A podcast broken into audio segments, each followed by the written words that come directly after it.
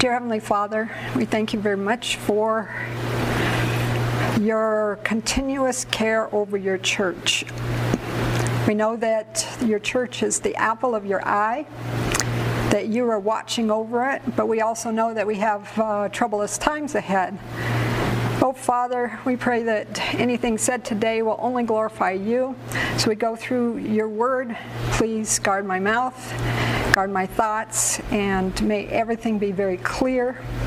And we pray that you will truly be our best friend always as we lean on you. In Jesus' name, amen. Amen.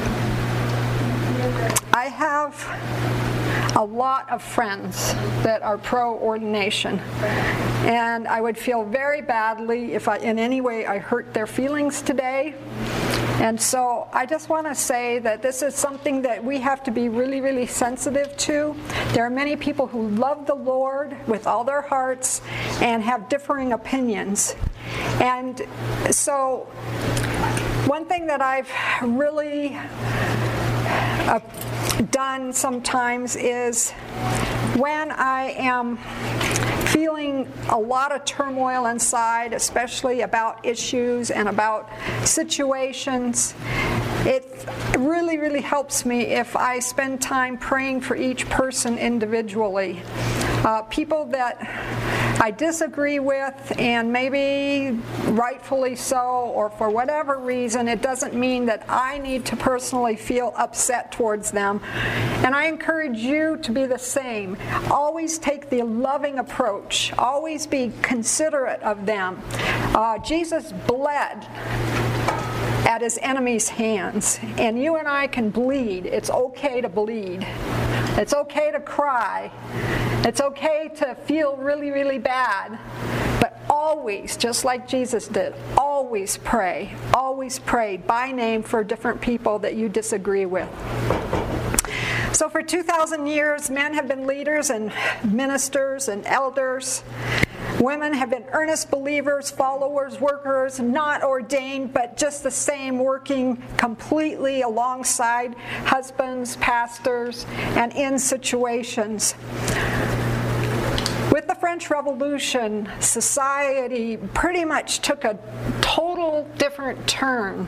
A lot of things were unleashed at the uh, French Revolution. That's why it has its own chapter in Revelation, chapter, chapter 11 in Revelation, because of all the important things that actually changed. All of life changed after the French Revolution.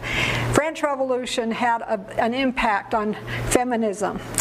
At that time, atheism and agnosticism rose. Not that there wasn't any before that, but it rose. Humanism and a debunking of God's Word happened. Higher critical methodologies started coming out, but were later popularized by liberal Protestants. Spiritualism arose. We spent all morning on that. Equality for women had its beginnings. Not too many years later, 1844, the Adventists came to the fore. It rose amidst the fall of Babylon. When the churches changed, when they rejected truth, we are told that they became Babylon. One aspect of their change was the way they interpreted Scripture because they had their hopes so set on the second coming, they earnestly longed for the second coming. They were so disillusioned when the second coming didn't happen. And when you have a, an extreme disillusion of that, that sort, you have to realign how you interpret everything. Because if your sweetest spiritual experience has been tied up with the, the Advent movement, then how does how do you go back to the Bible again and if Jesus didn't keep his word and come, how do you you figure that all out? And so early Adventists had a real struggle trying to come through with all that.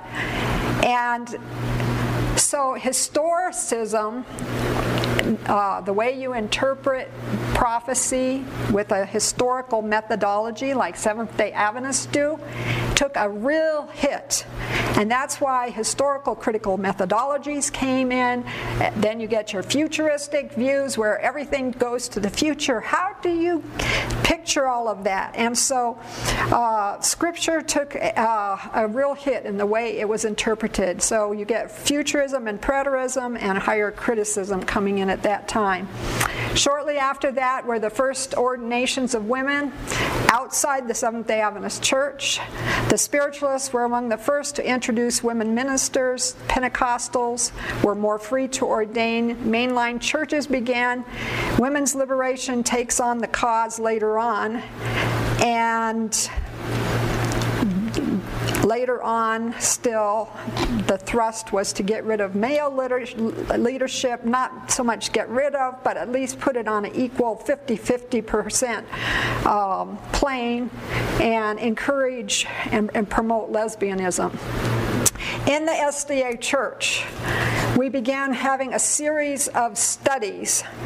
Uh, the first study was in 1973 called Mohaven. This was a, a camp similar to this, only in Ohio. Um, before this, we had no women elders. And at this point, our church came to start to study the whole picture of whether elders, ministers were the same.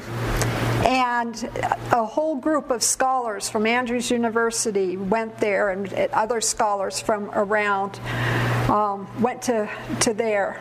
And at that time, they had women elders.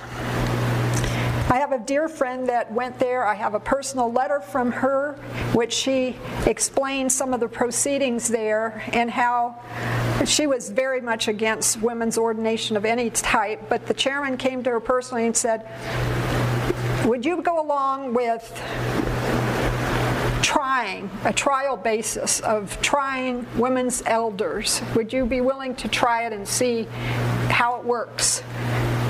Noticed the idea of trial. And she, she said, well, she would go with the committee if that's the way that they, they wanted her to. And so she, she went ahead and didn't, it wasn't an official vote she gave, she just assented. And up to this time, it has never been restudied. Okay, it was a trial basis. It was not never validated in general conference in session only at annual council. Okay? And so this is a true fact, and I can supply you with the, the uh, facts there. 1975, the General Conference uh, had another commission to find out if ordination was biblical. 1985, again at General Conference, uh, another General Conference. Uh, discussion in 1989, Cohutta Springs. Uh, because of tax issues, it was decided that all elders may marry and baptism, baptize. Now you say, what does that have to do with the IRS? What you know, IRS shouldn't be getting involved in our theological questions, but this is how it worked. Because Seventh Day Adventist ministers get a uh, benefit, parsonage allowance, if if you don't have uh, if you are not uh, baptizing and doing marriages, then you can't get this benefit.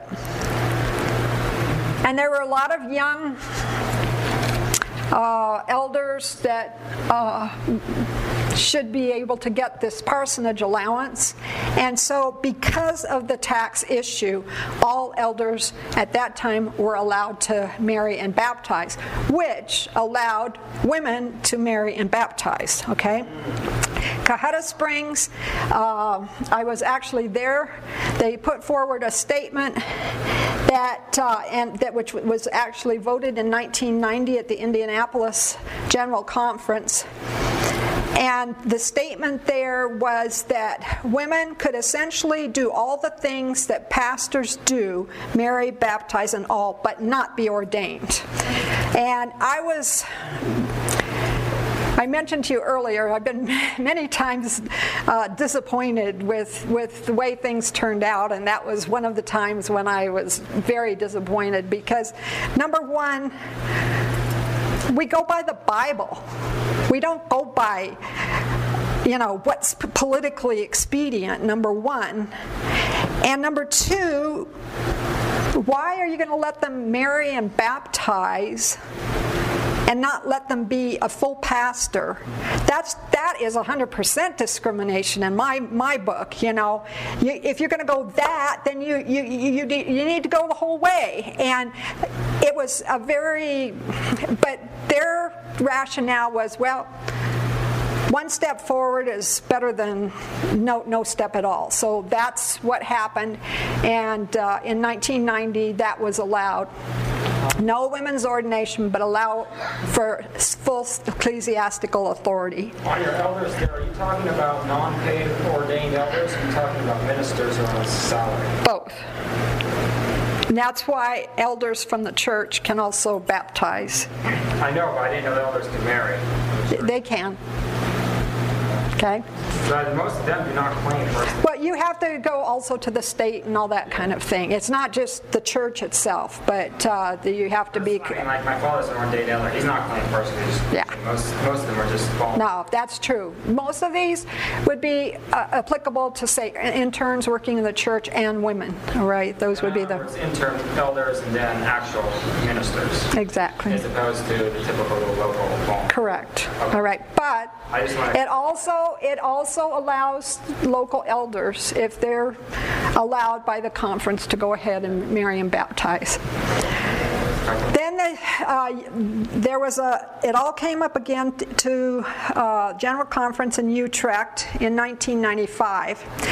And the proposal came from the North American Division that women be ordained to the gospel ministry but realizing that the rest of the world wasn't ready for ordination, they had the exception that only North of America or anybody that was ready for this be forced into this. Nobody else had to do this, but just, just the countries that were ready. And like I mentioned just before we broke, before my husband had the opposing speech to this, which I will play at the end of this, this time together, so that you can actually hear the issue that was being put forth and how applicable it is today. You'll be very amazed. But in essence, the World Church in session voted that down, so women were not allowed to be ordained at that point. So NAD was not allowed, TED, any of the divisions were not allowed to ordain women. Well, what happened post Utrecht? La Sierra and Sligo went right ahead with planned or- women ordination. They it didn't matter what the church voted, they just went ahead. There was no discipline offered for them. Uh, some of the conferences changed the terminology to commissioning rather than ordination to, to make it okay. Um, and then, of course, you all know the recent North American division struggles where Columbia Union and Pacific Union went against the General Conference's recommendations and began ordaining women with the idea that they're never going to come around, so we might as well just go ahead and do it. Then, the Southeastern California Conference votes a woman president in and we're on territory here, aren't we? then was uh, the Theology of Ordination Study Committee was established to once again study the theology of women's ordination. What does the Bible say? So, what does the Bible say about women in leadership? And so, I'm going to be taking you through a very brief, a very quick overview of some of the main issues of this. Uh, those CDs that I keep talking about over there have a lot more detail. There's a whole book of Prove All Things on there with a lot of lot of detail.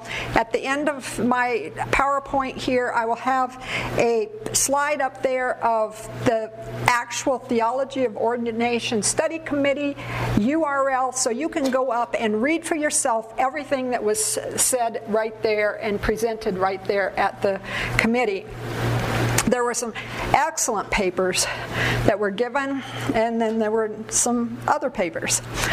Um, so, first of all, we want to talk about the beginning of the Bible.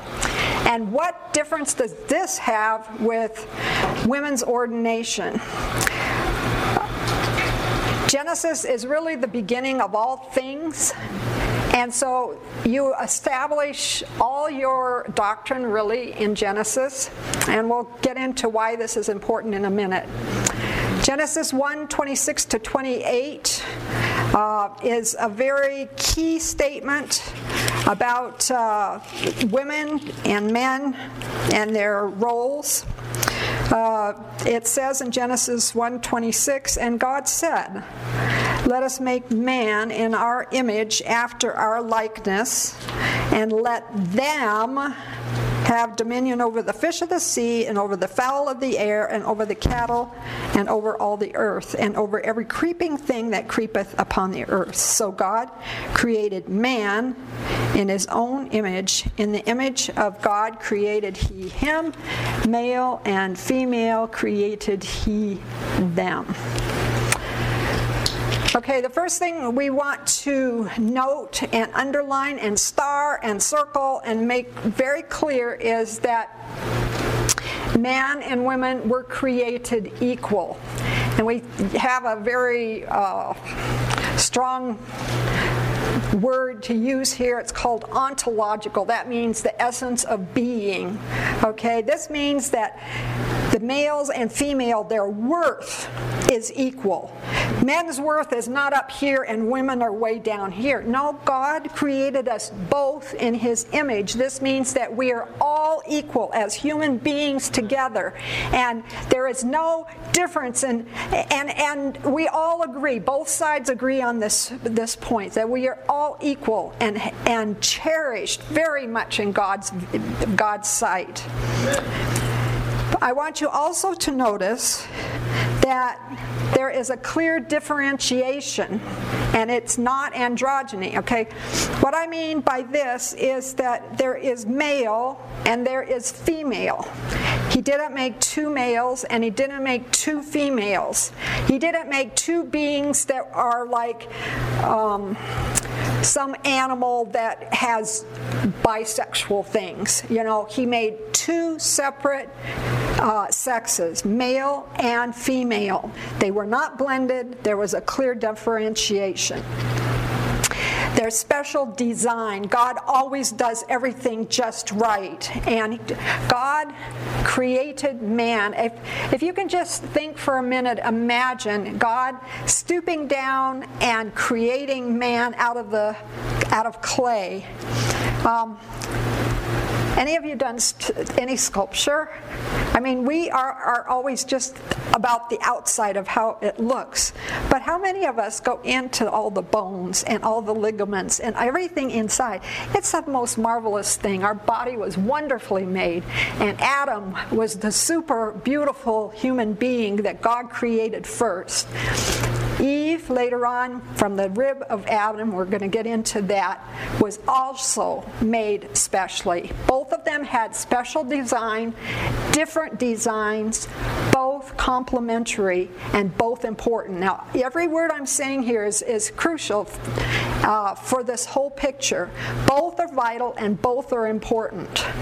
And verse 31 ends it all up by saying, And God saw everything that he had made, and behold, it was very good. He was satisfied. Okay, so uh, in Genesis 2, we get more, more specifics here. And in verse 2, uh, uh, chapter 2, verse 7 of Genesis, it says, And God formed man of the dust of the ground and breathed into his nostrils the breath of life, and man became a living soul. So Adam looks around and realizes that he is alone. Verse 8 the Lord God notices that and he says, You know, it's just not good that the man should be alone. I will make a helpmeet for him. Okay, helpmeet is an aid, a helper. Uh, if you look at Ebenezer, that's hitherto hath the Lord helped us, the same term. Helper is the complement. You know, we, we work together. The helper is the other fitting part for part one, and they work together so beautifully. God created woman to work right alongside man. Notice that it denotes function and not being. Okay? Just because she is going to co work with man does not mean that she is any less. Adam is the head of the race and becomes responsible for all living things. When after sin, uh, the, God comes to them in the cool of the day, and did he say, Eve, Eve, come here, I need to talk to you about what happened today? No, he was at calling Adam. And so he was responsible. Uh, of the race, um, Romans 5:14, is very strong in saying, "Nevertheless, death reigned not from Adam to Moses." Didn't say from Eve to Moses. 1 Corinthians 15:22, "For as in Adam all die, even so in Christ shall all be made alive." And so we find Adam as head of the race, as the representative of all peoples, as the actually the king of the universe, as Ellen White says. In Great Controversy, page 647, this is one of the most beautiful sections. I love this section in Great Controversy where it starts t- talking about the glories of the new earth and what's happening. And it, it, she begins by saying the two Adams are about to meet.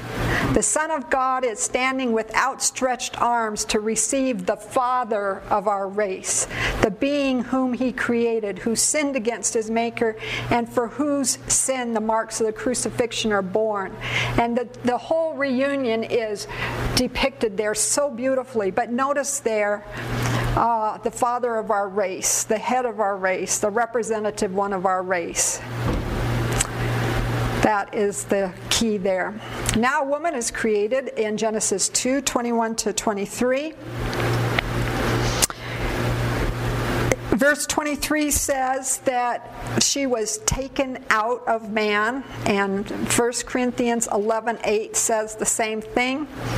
Notice when we are talking about these things, we don't just talk about one section. We like to include Old Testament and New Testament, pull it all together to get a whole picture of what God is telling us in these things. Verse 22 says that. Um, and the rib which the Lord God had taken from man, he made he a woman and brought her to the man. And in Patriarchs and, for, uh, Patriarchs and Prophets 46, talks about how she was made perfect but different. Different roles determined by different equipment. Now, that should be something obvious for us to understand, but somehow this is not an obvious thing. And so I want to make sure that we understand that there are roles, and it's from right from the beginning, before sin. Uh, everything I'm saying here is crucial to the discussion. So, from before sin, there were already roles because we were created different. Okay, we have different roles and responsibility. Function was part of the creation and was not a result of the fall. So this is what Patriarchs and Prophets 46 says. Eve was created from a rib taken from the side of Adam, signifying she was not to control him as the head, nor to be trampled under his feet as an inferior, but to stand by his side as an equal, to be loved and protected by him. We've already talked about the equality, the ontological equality. So not a head, not an inferior, but by his side to be equal and to be loved. As part of man, man, bone of bone, flesh of his flesh. She was his second self, showing the close union and the affectionate attachment that should exist in this relationship. God made it beautiful, and he, he himself called it very good. She was his second self. Oh, unfortunately, we don't always stay in paradise. We have the fall of woman depicted in Genesis chapter 3, verses 1 to 8, where woman chooses to leave the side of her husband uh, part of the responsibility mentioned in Patriarchs and Prophets was that the husband was supposed to help protect her. They were told both to, to stay away from that tree, and she left the side of her husband. And we already talked this morning about spiritualism type 1 ye shall not surely die, and ye shall be as gods, knowing good and evil, spiritualism type 2. And the woman, whew, she sees that the tree is good, and she took the fruit and ate it.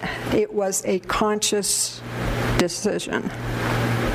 She was deceived. Notice what Patriarchs and Prophets 53 says. The angels had cautioned Eve to beware of separating herself from her husband while occupied in their daily labor in the garden. With him, she would be in less danger from temptation than if she were alone. But absorbed in her pleasing task, she unconsciously wandered from his side. On perceiving that she was alone, she felt an apprehension of danger, but dismissed her fears, deciding she had sufficient wisdom and strength to discern evil and to withstand it. Page 55 of uh, Patriarchs and Prophets uh, goes along with the text. 1 timothy 2.14 adam was not deceived but the woman being deceived was in the transgression. And now having uh, patriarchs and prophets 55 says and now having herself transgressed she became the agent of satan in working the ruin of her husband. Can you imagine the horror of Adam when his wife came to him with her hand full of fruit I mean, the, the most awful nightmare you could ever imagine. Here she comes. Eve was his most precious love. She, he did everything with her. And now he knows the results of this, but yet she's standing there. She hasn't just died. God had said you would die, but she was standing there. She, he looks at the sin and uh, the the fruit and decides to go ahead so that he can be in solidarity with his wife in transgression. Uh, it was a, a, a, terrible choice, but it was his choice. And then we find in chapter 3 of Genesis the curses. The serpent, of course, was given the first curse in Genesis 3:15. I will put enmity between thee and the woman, between thy seed and her seed. It shall bruise thy head, and thou shalt bruise his heel. This was the first promise of hope that this whole nightmare that they had suddenly gotten into had would have some sort of a resolution and could come out okay. The ultimate victory would be of the seed of the woman. Then the curses for the woman are found in uh, chapter 3, verse 16. Unto the woman he said, I will greatly multiply thy sorrow and thy conception. In sorrow thou shalt bring forth children, and thy desire shall be to thy husband, and he shall rule over thee. So, pain and conception and childbirth, that the husband would rule over her and I, I'd just like to point out one little thing here. I was just reading a scholar over in the last few days, which talks about. Um, uh, verse 16 there thy desire shall be to thy husband and he shall rule over thee it's the desire there is um, the person was saying this could possibly mean that she wanted to be equal and would like to be in control and that there would be more struggles in the marriage because instead of working together now they would now have more struggles and fights Man was uh, cursed in Genesis 3 17 to 19. He was promised thorns and thistles. And the big question in these curses is when is the curse over? A lot of people say, well, uh, with, at the cross, don't you know, Jesus died on the cross, and the, the curse is over, and the victory is won, and therefore the woman's curse is over. But I would like to ask you, are there still thorns and thistles? With the birth of the seed and the resulting salvation, are there still thorns? Is there still pain in childbirth? I don't think the curse is over yet. My uh, idea to submit to you is that the curse is finally over at glorification in heaven. When the great controversy is ended, great controversy 678, sin and sinners are no more. The entire universe is clean. One pulse of harmony and gladness beats through the vast creation. Then is when it's all over. Even though the cross was a tremendous, a tremendous promise, and it made the devil very angry, the curse was not over at the cross. Now I want to just take a picture of the leadership in the Old Testament. Um, it was by precept and example. The whole Bible is that way. And in Exodus 28:41, it specifies that priests must be male. And it gives examples of those rebelling and aspiring to be leaders when not chosen of God. Uh, we have the story, tragic story of Miriam in Numbers 21 with her leprosy, Korah, Dathan, and Abiram who were swallowed, and Athaliah took the whole nation down with her wicked rule. Patriarchs and Prophets 384 Hath the Lord indeed only spoken by Moses? Had Aaron stood up for the right, he might have checked the evil, but instead of showing Miriam the sinfulness of her conduct, he sympathized with her, listened to her words of complaint, thus came to share her jealousy. Aaron and Miriam, by their murmurings, were guilty of disloyalty, not only to their appointed leader, but to God Himself. Rebellion is a very serious thing. None of us can experience or sense rebelliousness without uh, severe consequences. And for um, Miriam, it was being sent out of the camp. Now, to be sent out of the camp was a very fearful thing. There were wild animals, there were snakes, it was hot, it was all, all the horrible things you can imagine. And the whole nation of Israel was just terribly grieved. They were just terribly sorry. And uh, but she survived, and she came back in after her leprosy was um, acquitted, and uh, she was forgiven. And isn't it good that there's forgiveness in life? You know, we can make mistakes, you know. And Miriam made a mistake, but she was a very wonderful woman. I know she was. She had all the people singing at the, the Red Sea there. So you know, we have to forgive Miriam too. She she did something wrong, but uh, I think she learned her lesson. Some people think every believer a priest is only a New Testament idea, but indeed it was not. It was already in the Old Testament because in Exodus 19 5 and 6, uh, Israel was called, the Hebrews were called a kingdom of priests. But even though they were a kingdom of priests, there were Levites that served as priests. So it didn't mean that they were all officiating in the tabernacle. This is a very important distinguishing thing to understand. It means that all of them had could go to God himself and God cherished them. But th- there was still a hierarchy above them with their Levites serving as their priests. The New Testament had definite organization, a difference between the gifts and the roles does not mean that every person is head of a church, just like uh, in the Old Testament they still had Levites and priests. But it means that all of us can serve the Lord as we talked about earlier. It means everyone is accountable to Jesus and there's no mediator. Let's skip on to leadership in the New Testament.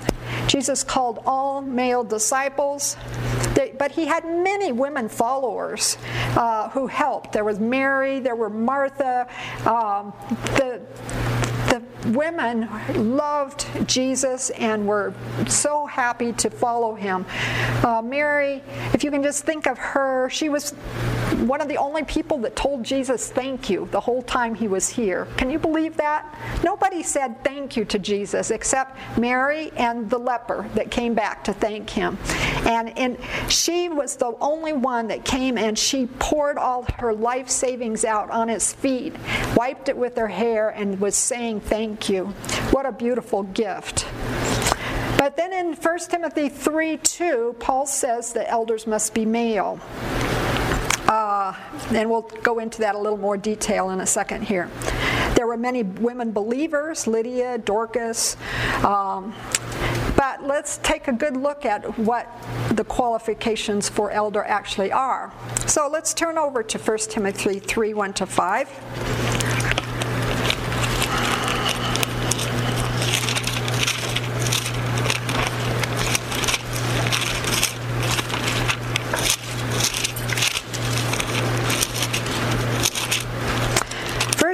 1 Timothy is written from Paul to his his adopted kind of adopted son Timothy, uh, sharing his last kind of will and testimony about what we should do in the house of the Lord. And in 1 Timothy 3, uh, he specifies who should be leaders in the church. Verse 2 says, A bishop then must be blameless, the husband of one wife, vigilant, sober, of good behavior, given to hospitality, apt to teach. Notice the husband of one wife. It's the term in Greek is aner, which is male. Uh, it is not anthropos, which is a generic term that could be anybody. Once in a while, aner is used generically, but if you go specifically through the context of all the aner uh, derivatives in these chapters, you, it's overwhelmingly male. You, you cannot do anything but that. So, notice they were to be vigilant, sober, good behavior, hospitality, apt to teach, not drunken, ruleth well his house. Notice that last thing, ruleth well his house. Um, I'll come back to it. Titus 1, verse 6 also has uh, a few, it's a, one of the parallel passages, and it says, If any be blameless, the husband of one wife, having faithful children, not accused of riot or unruly. Again, husband of one wife. The Bible is specific, the elder must be male. In 1 Timothy chapter 2, Paul addresses women, and he tells them in verse 9 that they should be modestly addressed. They should be adorned with modest apparel. They need to learn in silence, stillness, not contentiousness. And if you compare that with Acts 22 2, you understand what stillness actually means. With subjection or submission, suffer them not to teach. Uh, and then there's Titus 2, 3 to 5, 2 Timothy 3:15, Acts 18, 26. Nor usurp authority over the man. And therein is the key to a lot of what we're talking about here.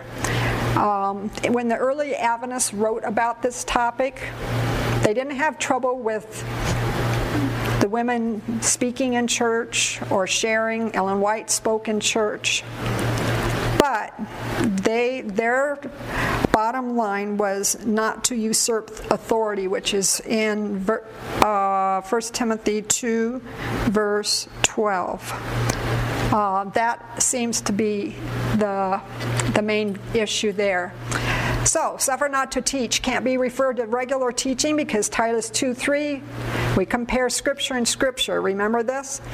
Uh, Titus 2 3 says, Women to be teachers of good things, teach other women how to be good wives and keepers at home. Acts 18 26, you have Aquila and Priscilla who took Apollos, Apollos along and expanded the way of the Lord more perfectly. So, these are examples of teaching. So, Paul's qualification is that they are not to usurp or authority, not to be in the headship position here. So, the, the, not usurping authority means not being in charge of over men. They're not to be asked to be elder, not to be pastors in charge of churches. It does not mean not giving messages to men. Ellen White never an administrator or an elder, but she gave messages from the Lord to men. So let's talk a little bit more about those qualifications. 1 Timothy 3 2, husband of one wife. Notice the words here. Is it one wife husband? In other words, bottom line, not being polygamous? I don't believe so. Is it really irrespective of gender, like some would have us know? Notice husband of one wife. Does it say wife of one husband? Could it be wife of one wife? Can it be husband of one husband? This is what it opens up to. As soon as you say this is gender, it's irrespective of gender, okay? Because immediately, if you can change one of that formula, you can change any of the formula. And so this is really important to understand that the qualifications for elder is a godly father man from that does a good job with his family and they all live in beautiful harmony together, and he has a good home. The Bible is specific the elder must be male. So the men to be, are to be the head of the home and church. 1 Timothy 3 4 and 5. One that ruleth well his own house, having his child, children in subjection with all gravity. For if a man know not how to rule his own house, how shall he take care of the church of God? Parallel passage is in Ephesians 5 21 to 24, that where the wife is in submission to the husband as the church is submissive to Christ. Notice the love and the protection there in the submission. Timothy 3:15 talks, and I want you to turn to this because a lot of people say, "Oh, but this is only a passage talking about home life, that the he- the husband is the head of the home." Is it really? Look at 1 Timothy 3:15 because it says, "If I tarry long that thou mayest know how thou oughtest behave thyself in the house of God, which is in the church of the living God, the pillar and ground of truth." This clearly means that this is passages about how we do church leadership. It's not how you set up your home government. That is another question. Although it's also the same at home because home is a small microcosm of what the church is. The Bible is specific, the elder must be male. Today, society doesn't like the word submission. And the passage that is often quoted, I'd like you to turn there to Ephesians chapter 5, verse 21. This uh, Ephesians is a beautiful section here talking about women and men and submitting in the home. But in verse 21, it says, submitting yourselves one to another in the fear of God. And so people say, oh, see, it, home life, that's what it's supposed to be. Both sides are supposed to submit, it's not one to the other doesn't make sense to have that idea because the very next verse says, Wives, submit yourselves to your own husband as unto the Lord. I mean, it's very specific. It doesn't say husbands ever, doesn't ever say husbands, submit yourself to your wives. And then the next section is about children submitting themselves to their parents. And the next section, servants to their employer. And so, what's it, what it's talking about here is not that parents submit to their kids and employers to their slaves or husbands to their wives. But this is a whole section talking about how we all work with submitting to each other, and it goes on to define how the that how that's supposed to work. And so it's kind of like a, a heading of the different kinds of submission that we'll be following. Um, submit means to be subject, subordinate, or place under, to come under, to give in, to not win in every argument. That is hard stuff. Society doesn't like that. All of us need to submit to Jesus in the fear of God. Loving husbands listen to their wives and adjust. Even when she doesn't agree, she closes her mouth. Okay? And then we got a string of texts there too. Bible is specific, the elder must be male. There is a qualification, however, that Paul gives, and that is as unto the Lord. Colossians 3:18 says, "Wives, submit yourselves unto your own husband as is fit in the Lord." Children, obey your parents in the Lord, for this is right. Submission does not mean to be trampled upon because there needs to be righteous authority here. The husbands are loved to love their wives and are not at liberty to mistreat them. Ephesians 5 25 to 33. They're, we're all clear on this.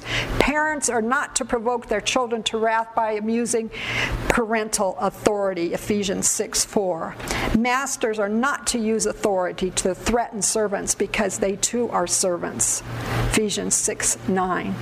As unto the Lord, there is a righteous authority. I am going to skip this section uh, because of time constraints. Uh, I was going to talk about Deborah, and if any of you have any questions about Deborah, Julia, and some of these other people, I am happy to talk to you later about them, but uh, I'm going to rush on here because I do want to play that video for you. Theology of Ordination Study Committee, three positions were forwarded at, at their conclusion. The first position was that the Bible stands for male leadership. Against, they were against women's ordination to the ministry and rescinding women elders since the headship role. Two, ordination without regard to gender as regions make their own choice. That was position t- two. That is pro ordination. Notice without regard to gender. Number three, even though the Bible says elders should be male, this is sometimes called the third option, and you'll read uh, different things about it. Even though the Bible says elders should be male, the Bible accommodates that position goes. In other words, when the pe- people of Israel requested a king, God was not for that, but He accommodated it. And so we should allow for less than ideal situations and thus allow regional choice. So, in practicality, position number two and position number three are the same, even though the way you get there is completely different. So, of all those three, the only one that's really against women's ordination in practicality is position number one. Now, my question for you is by every word, do we use culture to change meanings of literal words in Scripture? The culture today inspires hermeneutics. We talked about that on Sabbath. The whole Bible interpretation method is at risk. A determined group will not take no for an answer. It, this question keeps coming up, but let it not color our whole views of the church and of our work. All of us, like we talked about this morning, are to be working for the Lord and not get so hung up over the ordination question that we get discouraged in life. They, and let's not let the devil tempt us to be um, discouraged or angry or disappointed, but we look up because we know our redemption is sooner than ever before because it's all going to come to cl- uh, close soon. All of us can work together, both men and women, and women without ordination. Nobody says that they have to be ordained. I'm putting up a couple of links. Take them down quickly. I can put this back up to you at, for you in a couple minutes here. Uh, I highly recommend ordinationtruth.com. It might be .org. I'd have to check that out. I'm thinking it might be a .org. But uh, there are different clips up there on all kinds of different subjects. Um, there are many, many papers up there. It's a really good place to get important information. TOSC papers can be found in the AdventistArchives.org, And uh, if you don't have all of those strange characters, don't worry because if you go up there, you can look, kind of hunt, hunt and peck around and eventually find where those uh, papers are.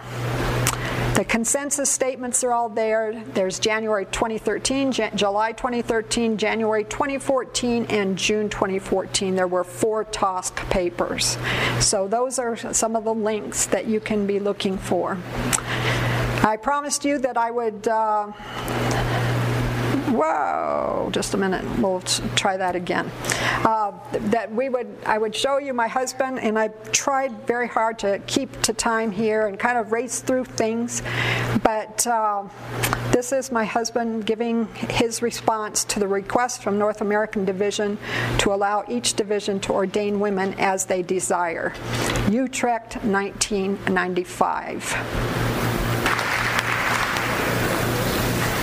It is a privilege for me, brethren and sisters, to address you at this awesome occasion. Let us pray. Lord, send your Spirit. Touch our hearts. And whatever we do, may it be to your glory. And may the words of my mouth and the meditation of my heart be acceptable in your sight O Lord and Savior and Redeemer. Amen. Let me first of all state that I strongly support the involvement of women in God's work. Women have unique gifts needed to finish the work. They can reach people man can never reach. Even though I cannot agree with the NAD request, I truly and deeply sympathize with the NAD. What is a dilemma the church is facing? Some years ago, the annual council voted that women ordained as elders can perform all the duties of ordained ministers. Yet, cannot be ordained as ministers. And of course, the result is very unhappy. No one really likes it. And some accuse the church of uh, unfairness, discrimination, and injustice. How can we now together solve this dilemma and yet preserve the unity of the church? Two options were cited by the NAD president. First of all, to reverse the decision and to begin ordaining, beginning ordaining women as elders. Second option was to request that each division have the freedom to ordain women as ministers. The NAD leadership has chosen the second option. They sincerely believe that this is the way to preserve unity. Why cannot, can I not support this request? Simply because the request conflicts with three of our biblical doctrines. First of all, the doctrine of the church, the doctrine of the Holy Scriptures, and the doctrine of the unity in the body of Christ. In order to understand this fully, we have to see the full implications of this request. It's not simply a matter of laying up of hands. Actually, we have good counsel in the spirit of prophecy that women for special work can be laid up the hands, laying up of hands, and they can do a tremendous work. No, this issue is the ordination to what? That's the issue. And so the present request presents a major change, if approved, in the structure of church leadership. It rejects the generally held Seventh-day Adventist view that the Bible teaches clear differences in function between men and women within the church. It assumes that the Bible allows women to occupy positions of spiritual headship in the church, such as head of the local church, conference president, union president, and general conference president. Now, how are we going to evaluate this request, the validity? The question is Is this, friends, good news from Jesus? What is now the test of our doctrine and practice?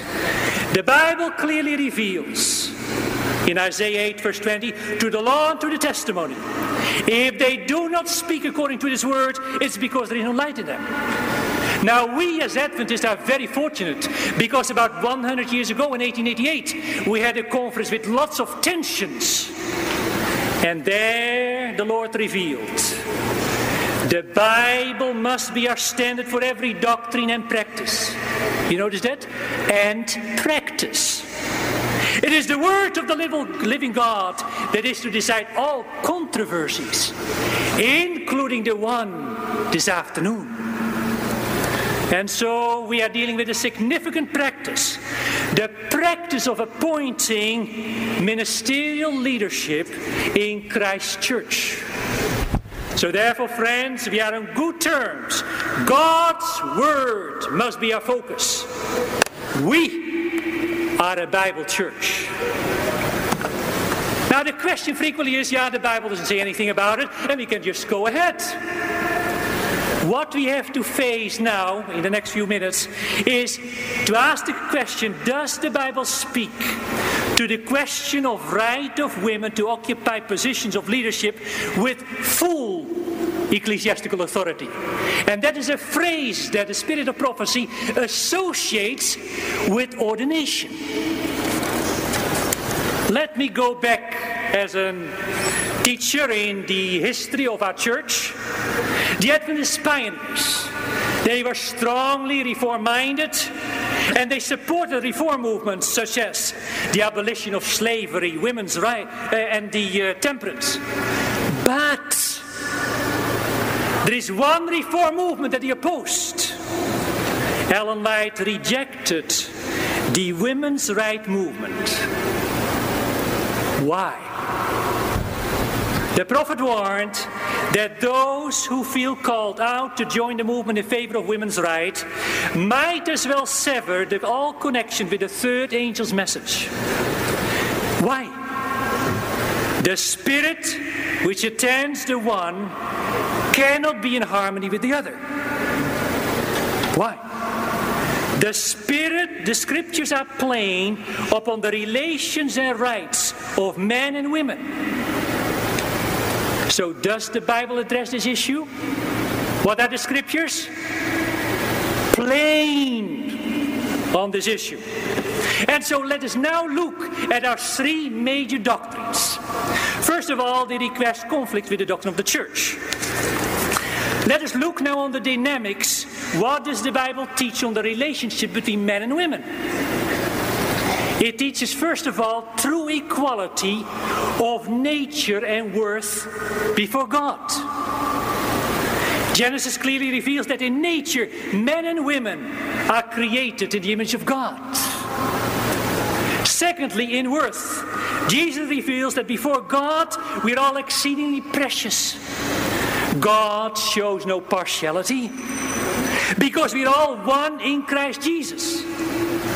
Therefore, friends, there is neither Jew nor Greek, there is neither slave nor free, there is neither male nor female.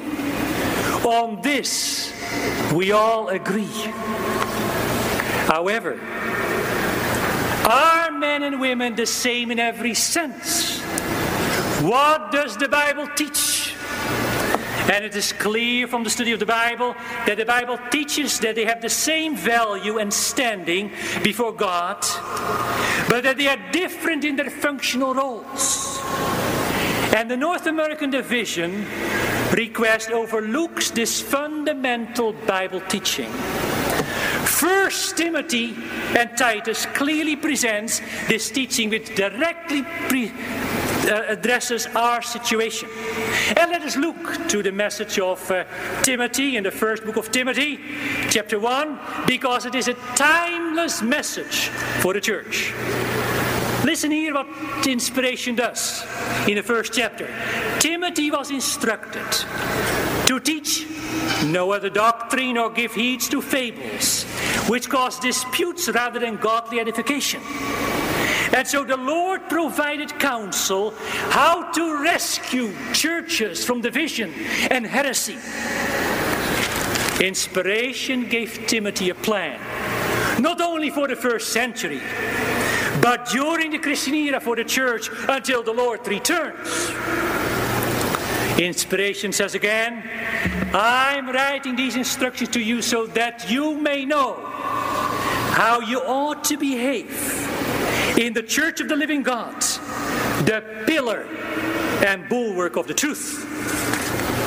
Let us now analyze in this book the principles of authority in the church. You know, early Christians had something similar as we are facing today.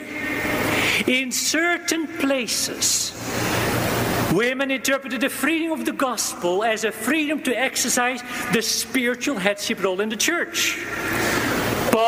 Response was swift. I do not permit a woman to have authority over a man. What does the Bible teach, and specifically those chapters, about God's great plan for spiritual headship? There are three major biblical arguments. First of all, we look at Christ's creation order before the fall.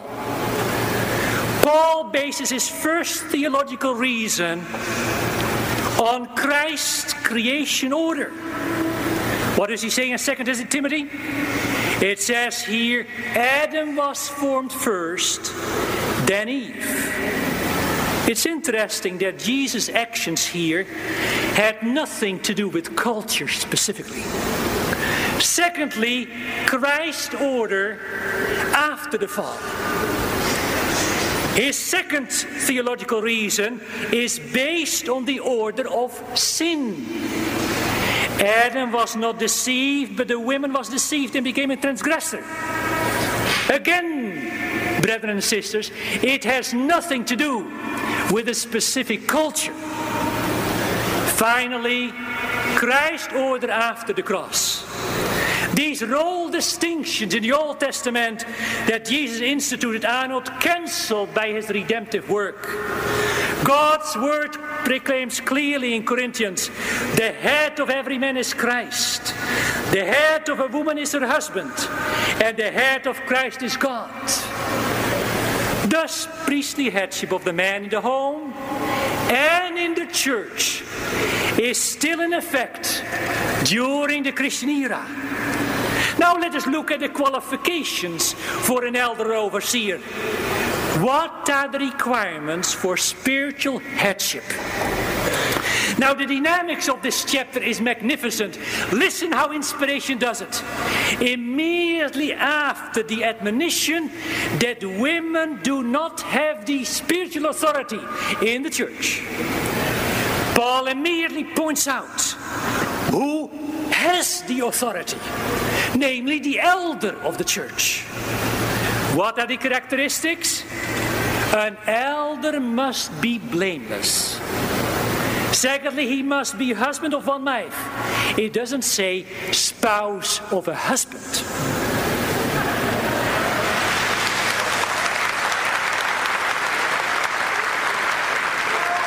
He is to be of the male gender. You know, here the Greek word for husband is aner, which is always a man, never a woman. So to appoint a woman as an elder based on the Bible is unbiblical. Thirdly, and this supports the whole argument, an elder must be one who rules his house well, having his children in submission with all reverence. Why? For if a man does not know how to rule his own house, how will he take care of the church of God? You see the principle now, brothers and sisters. Successful home leadership qualifies for spiritual headship in the church. This is not a cultural custom, but a divinely ordained principle as unto the Lord. And so, what is now the line of authority in the doctrine of the church? Remember what we have voted as the fundamental beliefs 11 that the church derives its authority from Christ, who is the incarnate word, and from the scriptures, which are the written word. So the authority structure is based on the Bible. How does it work? Very simple. Christ, as the head of the church, delegates his authority to the leaders of the church in harmony with the Bible. Then, in harmony with his order of creation, Jesus assigns the position of an elder or overseer to man, not to a woman. Any change in this divine plan for his church will result in the derailment of a mission driven church. My second reservation is that the request violates the doctrine of the Holy Scriptures. Remember, in this doctrine, it says the Holy Scriptures are the infallible revelation of His will and the test of His experience. Frequently, people tell me, oh, yeah, Paul was biased, uh, influenced by his culture. The real question is, friends, can we trust the Bible writers? Yes. Because God is the author of the Bible, and therefore the Bible is the infallible authority as a rule of faith and practice. It's not affected by human prejudice or human pride. The Bible, therefore, is trustworthy and unbiased. Now, the question is how do we interpret the Bible? Simply, the Word of God is infallible, accept it as it reads. We have had.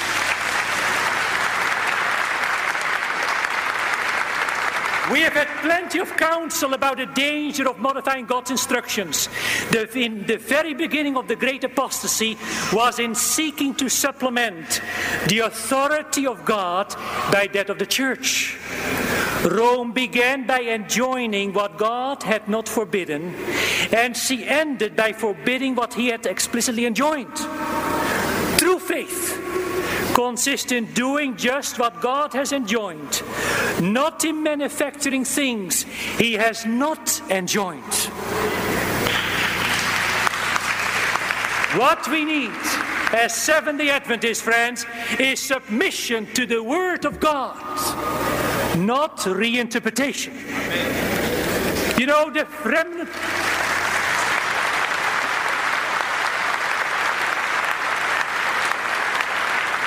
We are a part of the remnant church, and the remnant church is a movement at the end of time that is still to reveal the characteristics of the New Testament church, even in the authority structure of church leadership. My third reservation is that the request destroys the doctrine, the unity of the body of Christ. Our doctrine says simply, through the revelation of Jesus Christ in the Scriptures, we share the same faith and hope and reach out in one witness to all. Did you see the connection between the revelation of Jesus in the Scriptures? Five minutes, please. And the result of approving the request, what is it? It allows the use of two conflicting methods of biblical interpretation for Seventh day Adventists. One method follows the New Testament, the Protestant reformers, the Advent pioneers, including Ellen White. This approach favors a plain meaning of the Bible in its regulations for church leadership. The other method, sad to say, follows the approach adopted by the fallen churches of Babylon since 1844. This new approach to the Bible is strongly influenced by the trends of today's culture. Male spiritual headship is not political correct. What are the effects of those two conflicting methods of biblical interpretation? It establishes two conflicting theologies of church leadership. One, ordination will not have worldwide validity any longer, and some fields will not recognize the leadership from other fields. Approving leads towards division, not unity, towards national churches, not the world church, and ultimately to congregationalism. For unity, my friends,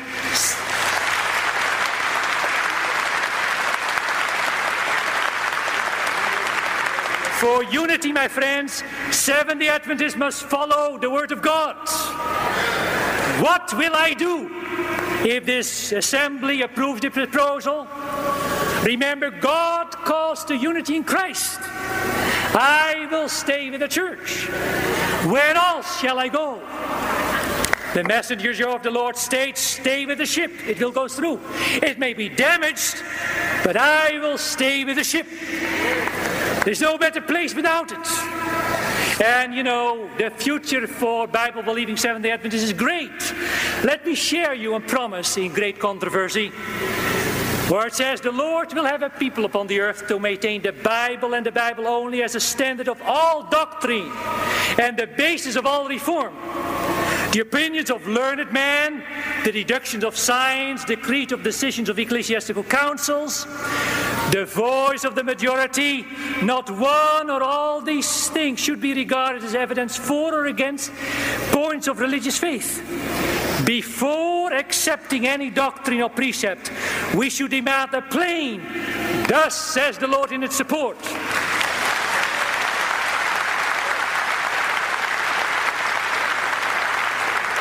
What about some of the arguments that you constantly hear? Yes, it is good for the unity, so therefore approve it. Friends, unity cannot be kept by a policy contrary to Scripture. It brings confusion and drives people to independent ministries. Secondly, some women take, I have a call from the Lord. The Lord told me to lead out in the church and take charge of the whole church. Remember, not every call or gift comes from God. Test the spirits to see whether they are of God. What about the argument of fairness and justice? Remember, the Bible is our standard to judge what is fair and just. We must follow the Bible, not the standards of society.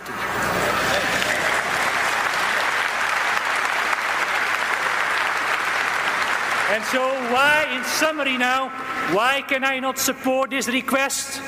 Because it is out of harmony with three Seventh day Adventist doctrines.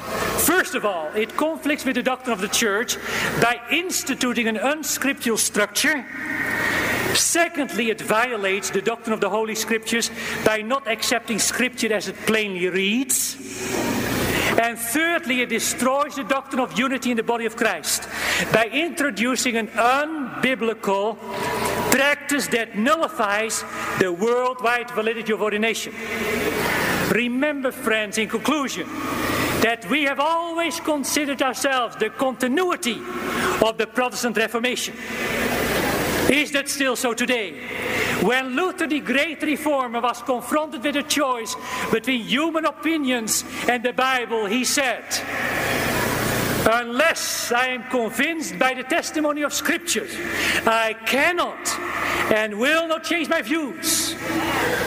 Friends, from a humble beginning, Seventh day Adventists have had the same conviction. Will they still continue as successors of the Protestant Reformation and bring it to a glare, glorious climax? The actions of this afternoon will certainly reveal the true spirit of this teaching in our church. May God help us, is my prayer. This media was brought to you by Audioverse, a website dedicated to spreading God's Word through free sermon audio and much more. If you would like to know more about Audioverse, or if you would like to listen to more sermons, please visit www.audioverse.org.